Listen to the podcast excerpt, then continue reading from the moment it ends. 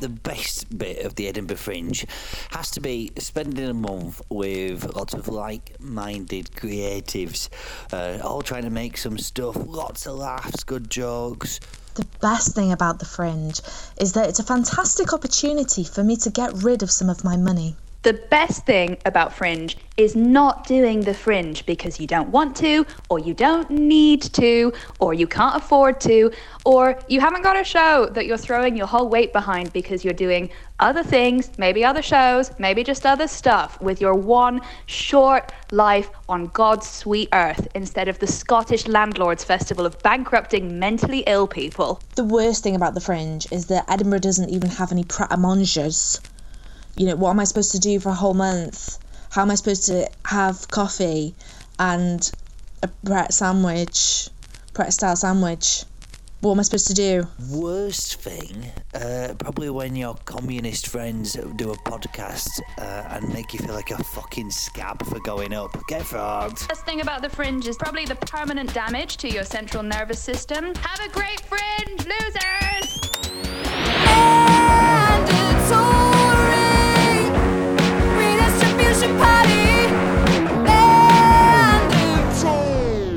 Please welcome to the stage, all the way from the back of the room, Mandatory Redistribution Party!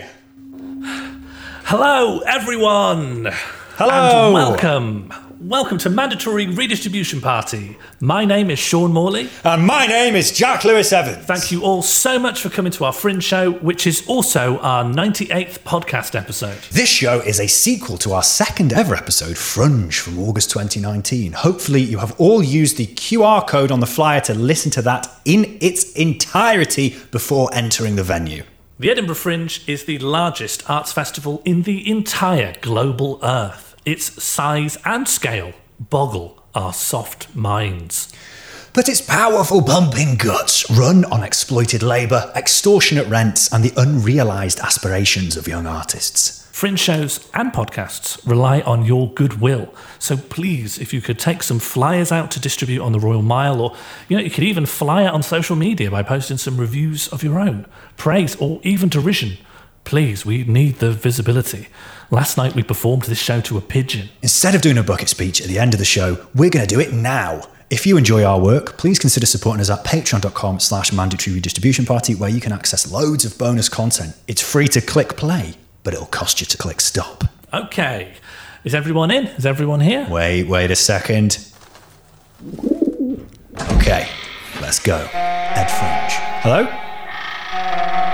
No, this isn't the uh, the juggling's. It's the next room. It's the We're um, mandatory redistribution party. Um, we're doing episode 98 on the institutional problems of the fringe. If you want to sit down, we're um, don't, I don't think they fancy it. That's fine. That's fine. Cheers. Enjoy your show. Enjoy your show. I could have got him. I could have got him in. Years ago, me and our mutual friend Sam Nicoresti, who is currently doing a run of his show Cancel Anti Woke Flake Snow Culture at the Banshee Labyrinth daily at 8.55. we were trying to make this like satirical documentary about the fringe and we made this segment on it. He was flyering for a show that we were saying was happening in this phone box. My brief for it was if anyone came into the phone box with me, I'd say, Do you mind what you're doing? and then when they'd come out, Sam, as the flyer, would go, "Oh, that's the show. No, that's part of it," and send them back in. And I go, Do you know what? Yeah. "Sorry, Yeah, I've yeah. told you this is this is occupied. Incredible. What do you want? I'm trying to make a phone call." And every time, play it completely straight and see how many times Sam could get them to go back in. And Would go, you "No, do the phone call? Who would the phone call be to? I never really said. I kept saying sorry. Like I kept on saying sorry. They're back. we didn't realize how much people would like fall for it. They loved it, and they loved it. They thought they were seeing really clever theatre. But also, as far as they knew, a random flyer just kept getting them to bother a stranger. Did you make up flyers? No, we just we literally just decided to do it on walking down the street. Is that flyering if you've not got a flyer? You don't need to have a flyer to fly it. Really? You just impart information. Money saving tip, folks. Yeah, just tell people things. They can remember things. They're adults. Pay someone £15 an hour Yeah. to say, Do you know there's a show going on down there? Yeah. Don't need, what's this bit of paper for? Yeah, just write down your phone. Get rid of that. Why? That's You've just had a galaxy brain idea, my friend. just remember things. Because the flyer makes a difference more than the flyer. 100%. And if they're equipped with a few mnemonics, your hmm. quid's in. Yeah, I think abandon the flyer. Instead, think of a persona and costume you would like your flyer to wear. Yeah. That's Yeah, comedians yeah, yeah. start thinking about that. For 20, 2023, design your flyer. Uh, one of my favorite things about the Fringe is seeing comedy friends. Like, because comedy's a weird thing where early, uh, when you very first start, the people you're with, you'll be on shows where there's like 12 people on a show, you know, like gong shows or open mics, and you'll see a lot of people and you'll be doing a lot of the same gigs. And then as soon as you're in paid work, you'll probably be in doing the same slots. You'll probably be doing middles and then opens, Yeah. and you're unlikely to be on the same bill because you're filling Yeah. the same slot. So you see each mm. other less, unless you choose, like we do, to work on stuff together, or you, know you hang out hang out a lot outside of gigs. But seeing comedians from all around the country all in one place is very cool. Because I think comedy work can sometimes be quite solitary. And you actually get to engage with what your friends are up to. When someone's made an Edinburgh show, it's like all of your friends have made pretty little flower arrangements. And you say, I like what you did, that. It was nice. Mm. You made a nice thing. kind of related is the collaborative nature of the fringe of like working with other people who like comedy or like or, or like anything any of the arts that have been created and, and shown there to make it happen. Now obviously the big thing mm. for that is, is the free fringes where you know the pas are sourced from all over everywhere and mm-hmm. like and transported to the hundreds of venues they've got. People make those venues venues we can we'll get into problems with the free fringe but the principle of that of that like mutual aid and making a thing happen making a thing happen together uh, without expectation of remuneration and doing it for other people And there's so many things that you need that you couldn't realistically pay for, for all those tiny little, like, extra elements.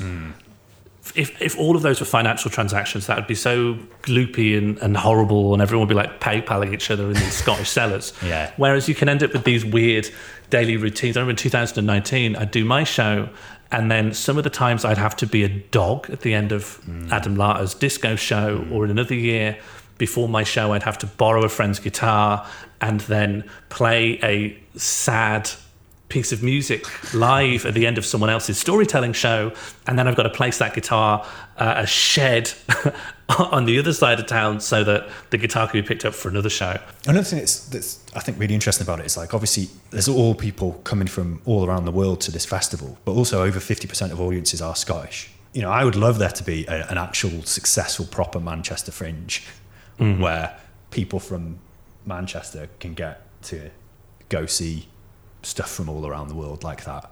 I think that's a good thing. I think that's a cool thing. I think a world where people have access to live cool arts without having to be in London is good and cool. Like there's we you know people joke about Edinburgh being like London on tour because it's just transferring all this London stuff to Edinburgh for a month, um, including rents.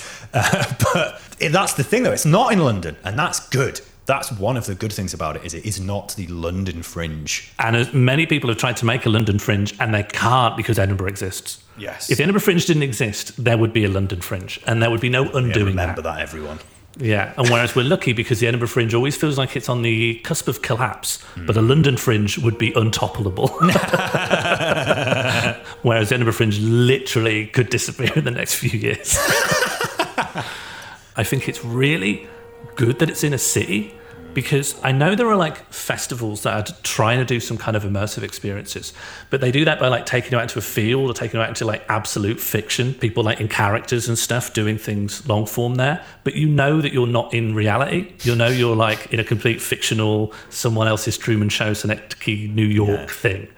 Edinburgh's a real place, right? There really are banks operating behind this clown. You know, that pret a manger behind the guy dressed as a predator, that's functioning. This is That still a place. a pret.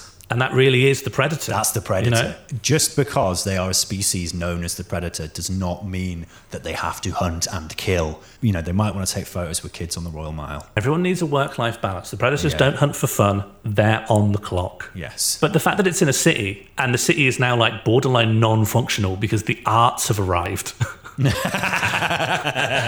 kind of more interesting and more immersive than going into a field and people go, I'm the court jester and you're going on a quest. Do you want to go and see a jazz band in this tent? Forsooth. I can't get immersed in that. You're going to see levels of authenticity, like authentic characters, Like you're never going to see at like Disneyland. You're not going to see someone just sat on a curb, so desperately holding back tears because they've had the worst fucking gig of their life. Mm-hmm. You will see that in Edinburgh. You can't not see that. In any view of pedestrians at Edinburgh Fringe, you will be seeing at least five people who are having literally one of the worst days of their life. Yeah. And at least one who's going to make a lot of money very soon. If the Google car, yeah, if it went through Edinburgh in August, Yeah. and you pop that, you drag drop that little yellow man down onto the mile, you'd see the, you drop down, oh look, it's the Predator. Turn, there's someone stood on the edge of a bridge. Mm. Because they paid Mumble 50 quid. Yeah. And Mumble gave them the first ever one star. You keep turning, and there is Harry Enfield's oldest child, Hannah Gadsby. If the Google car took all of its images of Edinburgh during the Fringe, Edinburgh would literally not be mapped.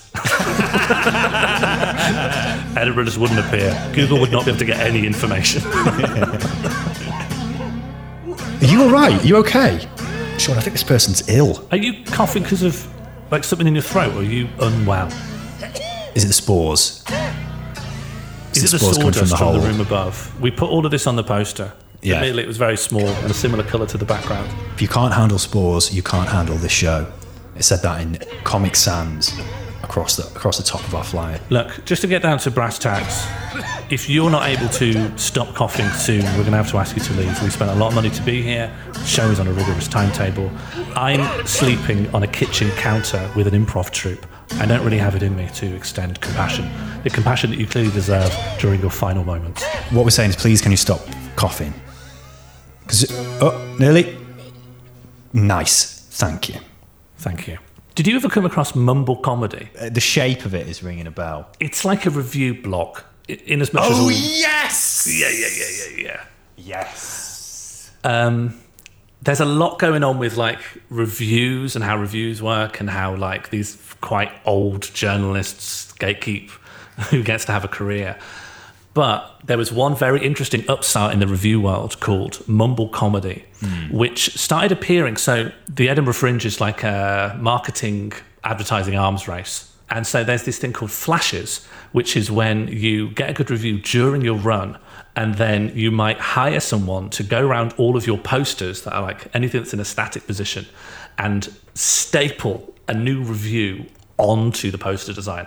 It makes the thing that like looks nice and is pretty and describes your show look like a horrible like a horrible thing that's found in the bin outside Staples.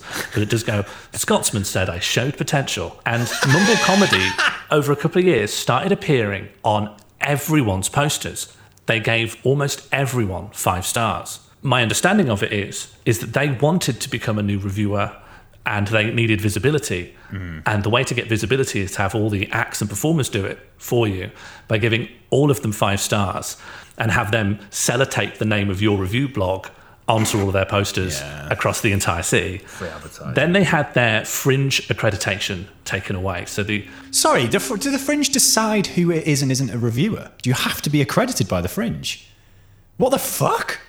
well, they can re- revoke your fringe lanyard though. Oh, not the lanyard. That means you can't go to that one 10 a.m. tea and coffee networking event. I think Yeah. the guy who runs it, let's say the John, name, John Mumble. Gareth Mombley. Yeah. It's widely believed that the all the reviewers for Mumble are this person writing under different pseudonyms and different writing styles to make the organisation seem a lot bigger. I love this. It kind of worked. Mumble got well known enough that uh, people had heard of it. They'd seen it on enough posters. Oh, I'd like a review for Mumble. So they started charging. What? I remember once we tried to get them to come to a show that was at 2 a.m. Um, and they really didn't want to. But, you know, we said we'd pay the fee. We said, great, we don't have the money right now. Do you mind if we use a bucket speech and ask the audience to pay the fee at the end to make sure you get it? And they just sent back the words, you blew it. you blew it, kid. You'll You never work it. in this city again. I was going to come down at 2 a.m. to review your show in one of my many dramatic personas. You're all washed up. now we've made ourselves cover some positives of the Fringe. We are now going to talk about that it's how it's fucked. Yeah, most of the most of our thoughts about the fringe. we're now going to cover the majority of the things we think when we see the words Edinburgh Fringe. Oh, some people don't fancy that. That's fine. Just not every show's for everyone. You can go, no judgment. Got another show? Where you going? I think it's good that you know what you like and you know what you don't like. I think it's bad that you didn't know that before, but we got there in the end. People who are still here. We're having a great time. We're having a great time, everyone. Bob and Alshon, as we need more people. I'll keep things going in here. And if you just can you go out, just fly some people, go get some get some people in. Okay, how many do we need in? Just two more, and then we've got Yeah, five. then we can carry on. That's a Yeah. show. All right. Okay, I'll be back in ten minutes.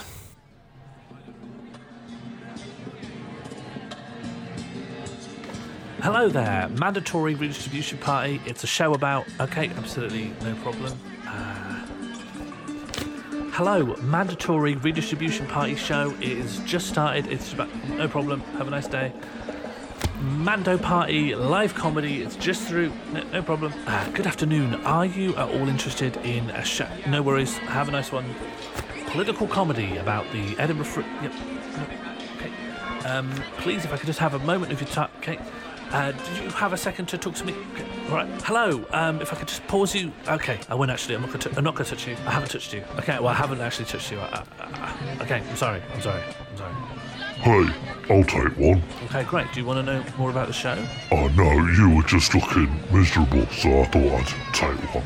And thank you, you, you, you were right, I, I am miserable. But really, the flyers aren't the issue, it's more about the bums on the seats. Can, can I tell you anything about? Mate, don't pitch to me, okay? I was trying to help you out. Absolutely, I, I, I'm, I'm sorry, I, I was in the wrong. Please have a nice day.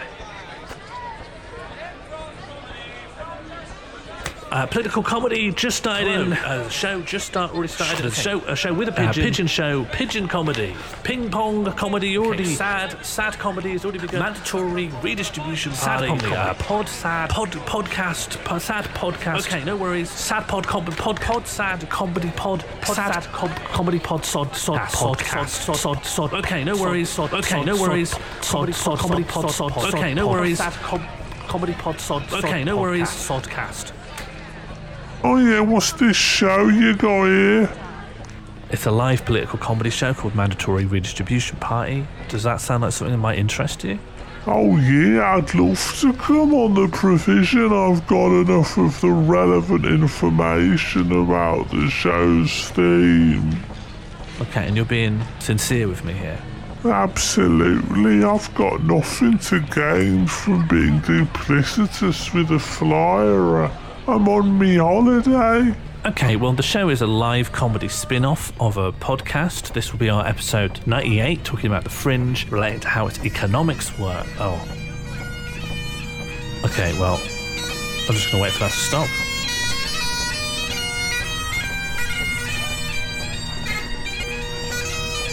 I'm sorry, I've got to go.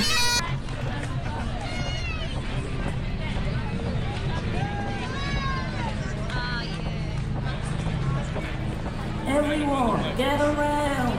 I am gonna throw a knife in the air. Okay, get around, get around, not too close, not too close. Okay, my name is Johnny Studebaker. I've been traveling. I've just been doing a uh, show in the Czech Republic. They love it here, and you guys, you folks of Edinburgh, you're gonna love it as well. So I'm gonna throw this knife into the air.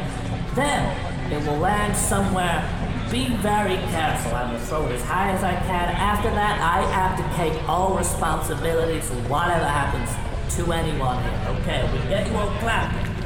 One, two, three. Up. Okay, okay. I'm very sorry, sir. Like I said, I take no responsibility for that. Let's get you to a hospital.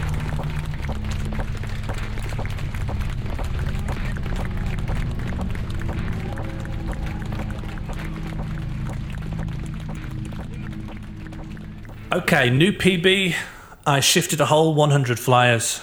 Um, did we get many walk ins? Um, no, no, it's exactly the same people here as when you left. Okay, show must go on. Nice. Okay. Fringe, sponsored by TikTok this year. It's actually Don't know where that TikTok money's going. is the main award called the TikTok Award? No, no, that's still Dave, I think. but Right. I think that's on the cards. I think It's the, the one after going. Dave might be TikTok. The TikTok Comedy Award. It's coming. Reading about the conditions, like a third of the staff at the Edinburgh Fringe are unpaid. So many of them are sleeping in like army barracks style conditions. Like, C venues barely pay any of their staff. They're all like on mattresses on the floor next to each other. They are lied to about the terms of their hire, and there has been at least one manager disciplined for trying to prevent workers um, receiving intolerable amounts of shifts back to back. Keeping the work conditions of the staff a secret from the performers is also considered part of the job description of the managers because the performers don't want to know that the people that are like moving the props around don't get any days off or any money Because one of the reasons people go for paid venues is because either a free fringe venue is insufficient for the type of work they want to do, or because free fringe is super exploitative of thousands of people's voluntary labour. Like uh, it has, because it's existing inside of capitalism with all of the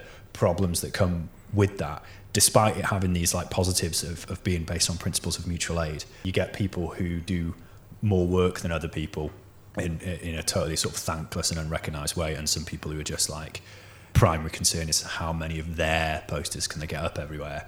Some people go for a paid venue because they think uh, I would like there to be some paid people to do security or some paid Yeah. people to do tickets. And the thought a lot of people have is I'm going to pay thousands of pounds to this organisation, and then they're going to employ people to do these jobs and that's good for me because it means I don't have to worry about it or dele- I I don't have to do it myself I don't have I can just concentrate on the work I want to do but no you've just traded one type of awkward horrible exploitation masquerading as something else for a different one Do you know, I, I've heard stories of performers who, you know, they, they didn't know these were the practices. Specifically, like Just the Tonic are one of the really bad ones. And I've had loads of friends do shows with Just the Tonic. You've done a show with Just the Tonic? No one comes up and tells you, by the way, we, uh, as a policy, tell our workers that they're going to get a day off every week in the hiring stage. But when they actually turn up, we tell them they get one day off in a month. It's more that as a performer, you see staff on shift and you're like, hang on, I saw you on shift 13 hours ago. How are you still here? And you just have to piece it together like that. just people looking very very tired and stressed you as a performer, you've gone up to do the fringe, and let's say you've really dipped into your savings, as most people have to do to do the fringe. The people that you've paid the production company to employ are like half asleep, wanting to die, they're not coping.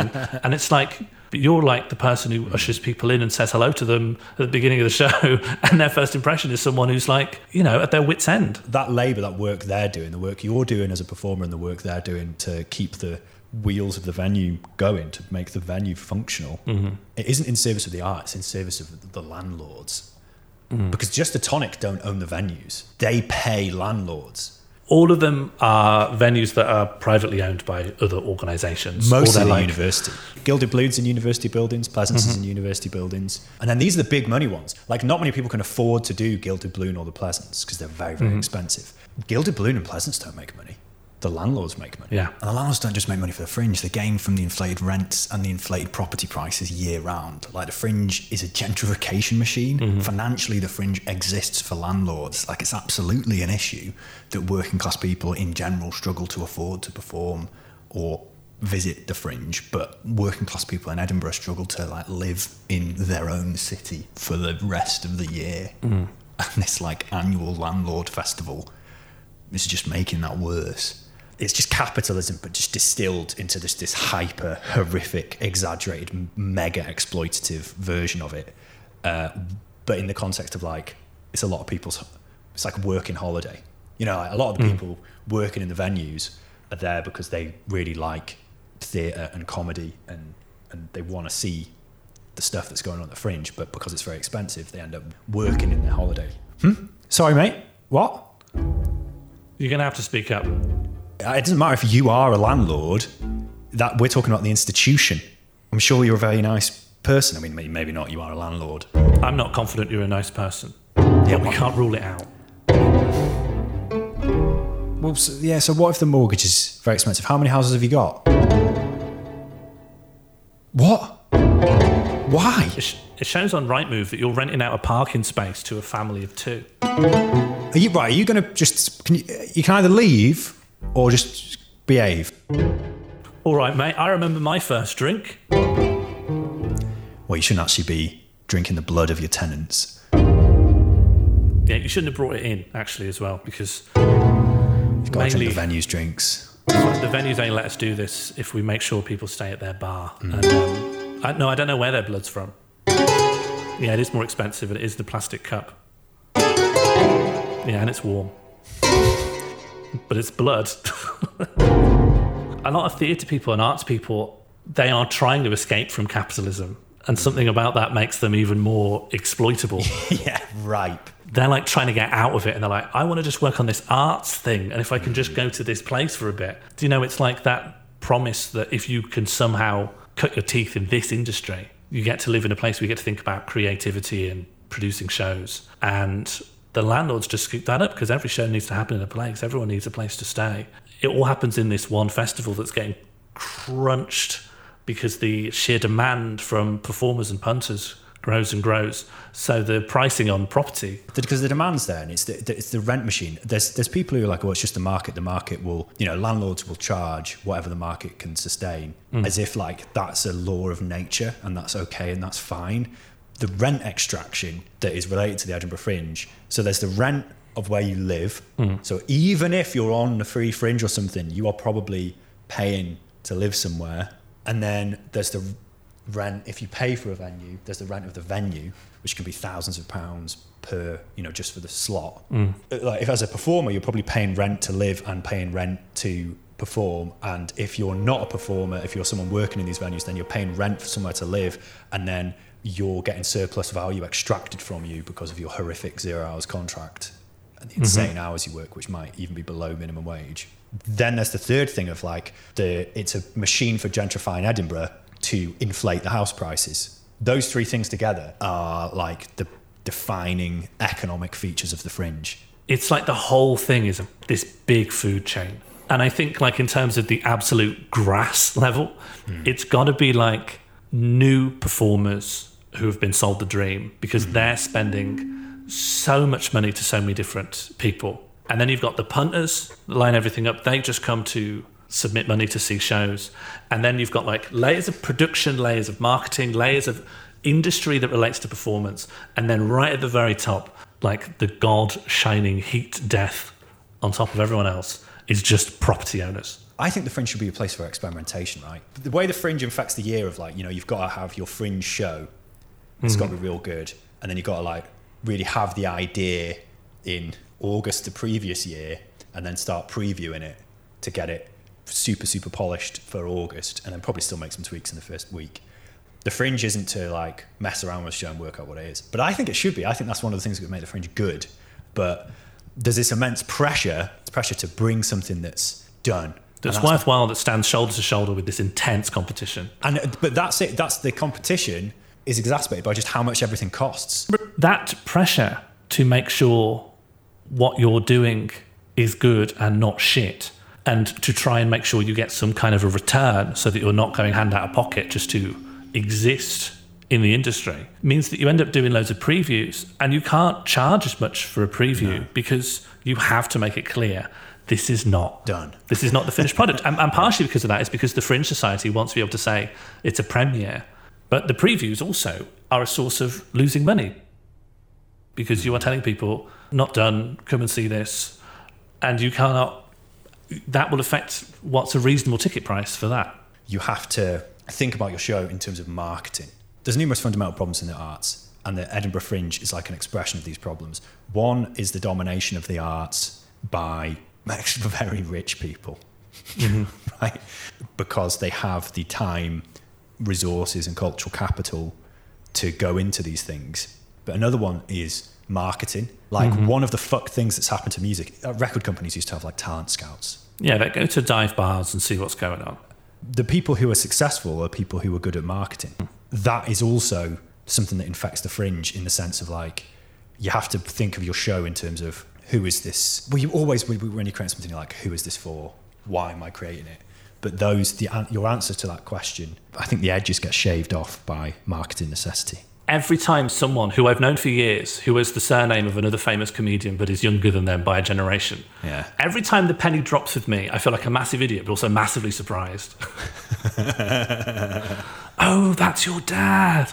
It makes sense because you've got the same surname and you're both from London. and also, as well, you appeared from nowhere. I never saw you much on the circuit coming up, and now you're playing really big venues. Harry Enfield has 30 kids. How many of them are comedians you can think of? 27, I think. Katherine Ryan, Harry Enfield's kid. Really? I did not know that. A. Caster, Yeah. Harry Enfield's kid. Sorry, everyone. This is just the drilling. It is not part of the show. It's um, more a feature of the venue. Uh, Jack, I think it's your turn to go and have a word. I'll take Okay. care of things here. Who wants to play a game of ping pong with me while we wait for Jack? Um, I've only got one bat though. Okay, here we go. My serve.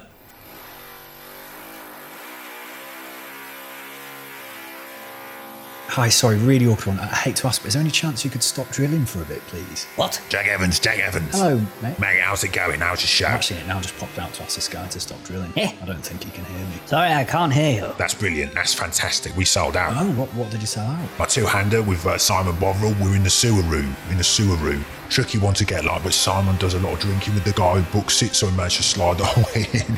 Rumour is the guy's a murderer, but I've never personally seen him do it, so. What the fuck? Had reviewers in today. Reviewers came to a two-hander. Yeah, they don't normally, but they were smashing it to pieces, so they sent them down.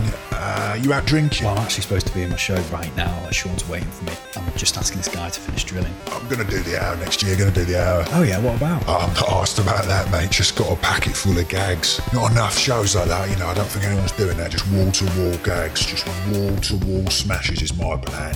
Just jokes. Pure jokes. Just ripping it. Just fucking tearing it apart. Just like a fucking lion bursting out of a tiger. Just fucking blood and guts, mate. Fucking limb from limb. Maybe a bit of MCing at the top. I'm gonna call it Smasher. That sounds mad. They shouldn't really tell you this, but I had the panel in the other day. One of them came to me and she said to me, she said, if the show were just you and not this other guy, we'd put you down for the award right now. We'd put you down. Not even the newcomer, the main award. Sorry, mate, you keep looking over my shoulder. Just checking you're not using me to conceal yourself from an assassin. Nah, mate, nah. I just thought I saw Bill Burr. You on TikTok, mate? Uh. oh, you got to be on TikTok, mate. That algorithm. I've got a great idea where I'm going to put a towel on my head and pretend to be my partner. Then do sketches where we like fucking hate each other. Please stop drilling, it's really loud. I'm sorry, I've been told to drill this hole. I get paid to drill. I feel like you're drilling into my brain through my arse. There we go, all done. You've just burst a pipe. Yes, that's what I was trying to do. This is sewage. Yeah, so the sewer room was getting full, so we had to have it drained. You know, we had to have this whole drill. Is this poo? Oh, mate, is that Harry Enfield Jr.? That's Harry Enfield Jr. But I'll, I'll see you in a bit, mate. I'll see you in a bit. Lovely to see you. Is this poo?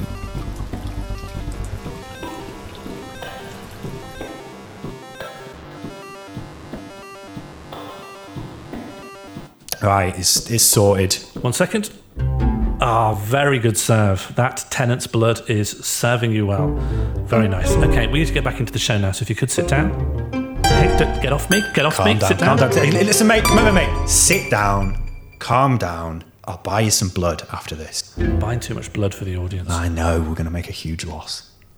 All right. Back in professional, professional. Professional mode, Mando mode. People aren't going to the fringe for a kind of financial return. They're going to get recognition, get found, make a contact with someone more It's a trade influential. It's a trade show, and you want to, you know, boost your name mm. or make a deal or have someone that you could pitch an idea to that could then maybe get shaped into something that will go on a broadcast media. In order to ensure that, you've got lots of like predatory third party people who can do PR or marketing for you because they'll say if you spend another grand on me, then I will mean that this whole thing hasn't been a waste of time. Because if you mm. come away with the end of a Fringe and you haven't made any of these contacts, or you haven't won some kind of award, or you haven't got those reviews, it's very hard to think that it's justified in terms of its price. Mm. That means that because we're not talking about a financial investment in a straightforward way, money in, money out, you're looking for recognition from like an older generation of gatekeepers, essentially, mm, mm. who in turn, as much as the, the sheer economics and the annual nature of the fringe shape the artistic output of the entire comedy industry for a year, a very small group of journalists and award panelists really are the determinant of the comedy output, not just for this year, but for next year, because what won last year will affect what people think the trends will be in future. That's why you get these bubbles in comedy where certain ideas, certain trends, certain aesthetics, certain formats, they become like um, speculation bubbles. You know, mm-hmm. it's like mm-hmm. investing in oh, is this aesthetic going to be good? Is is a dead dad show going to come back into fashion? Maybe I should do like a big reveal about some aspect of this or that in my life, or we'll do it this way. I, I think the whole of the arts gets narrower because there aren't enough tastemakers. There's about five people whose written output on comedy reviews is mm-hmm. considered noteworthy enough to be career changing. And then there's the Fringe Society itself that creates a panel that's going to decide who wins the Edinburgh Award. And as well, on top of that, the social contract that used to underpin the Edinburgh Award, that like winning it meant something, is quite a few years broken. Yeah. You know, there are people who've won the Edinburgh Award that are no more well known outside of the reified mad centre of the industry than they were before they won the award. Mm-hmm. Somewhere between Tim Key and John Kearns, it no longer meant you had a career beyond it.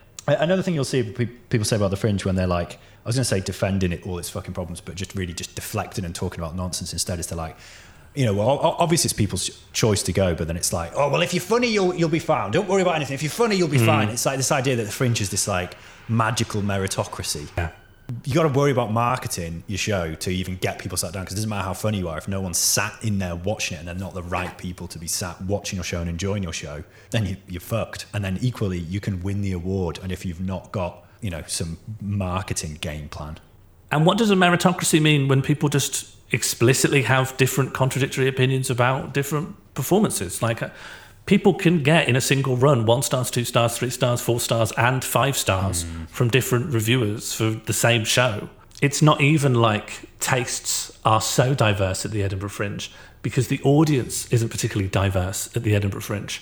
Not just because if you make something very expensive in order to access it and mm-hmm. participate in it, that's going to disproportionately affect people of colour.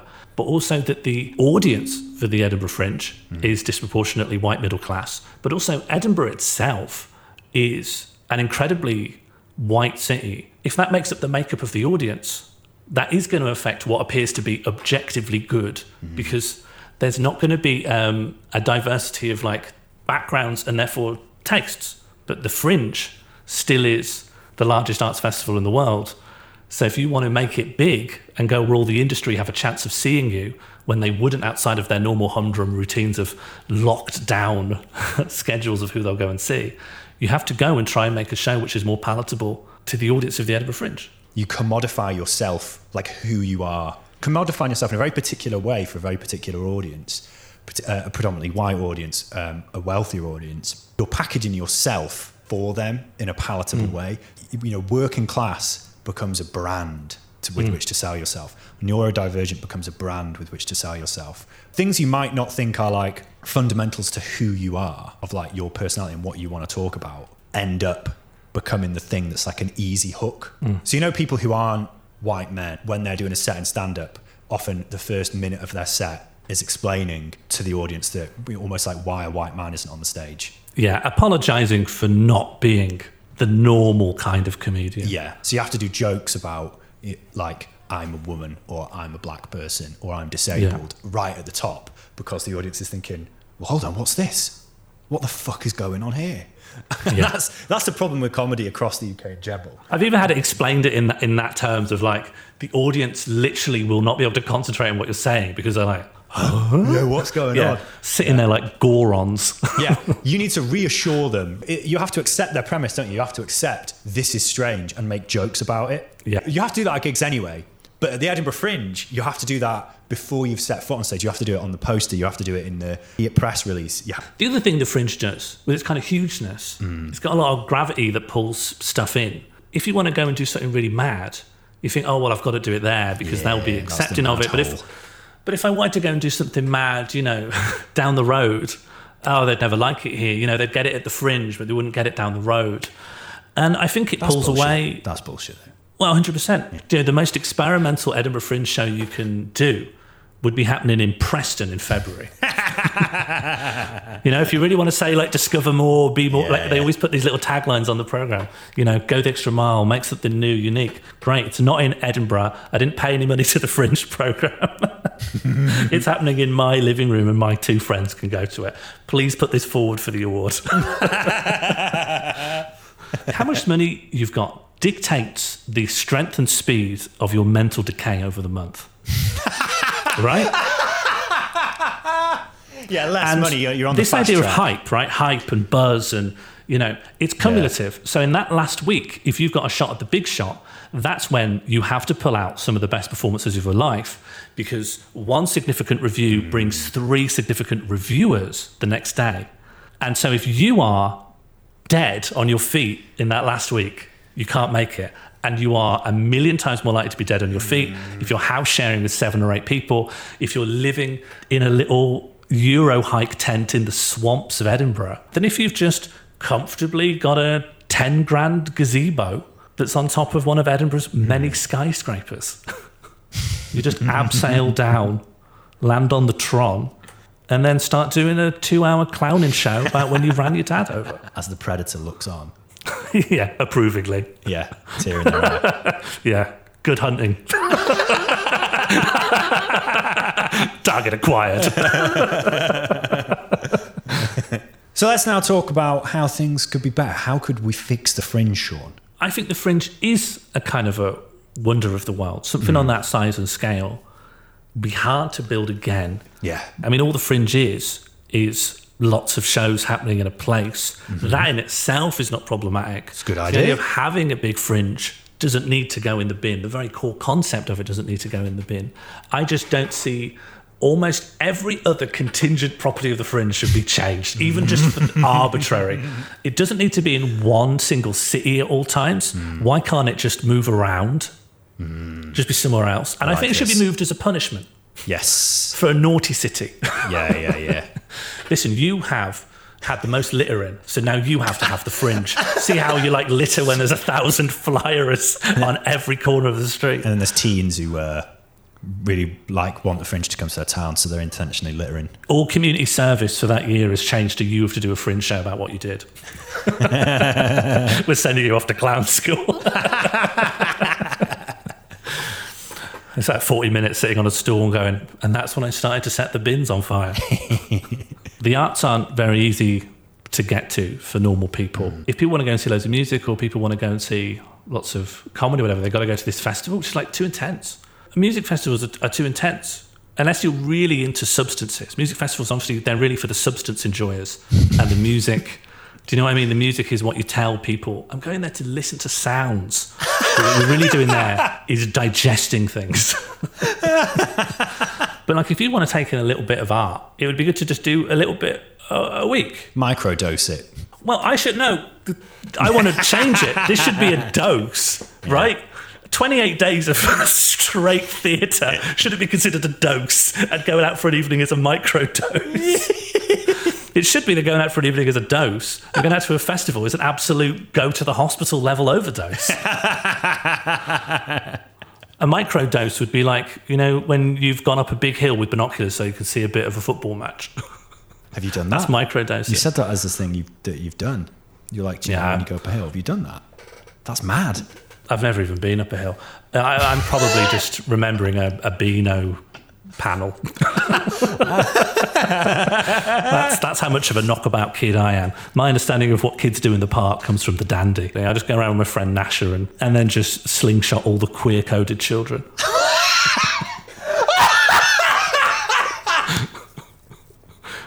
Oh my god. Okay. What the softy seems like a nice guy. He never What did anything to deserve. sound, yeah, yeah, he seems all right. Yeah. Yeah. Justice for Should stand up for himself, though. He needs to, like, you know, Walter needs to learn. I'd like to see Walter kick Dennis's head in. But Gnasher, however, is innocent. Gnasher a can't be held responsible. That's what I mean. Yeah. Gnasher is partially sentient. Like Muttley should go to prison, for instance. Yes. Muttley clearly Muttley's knows what's up. Gnasher, Gnasher's criminally insane. Definitely should be re- rehabilitated. Gnasher's the Joker. Criminally insane and spiritually ill.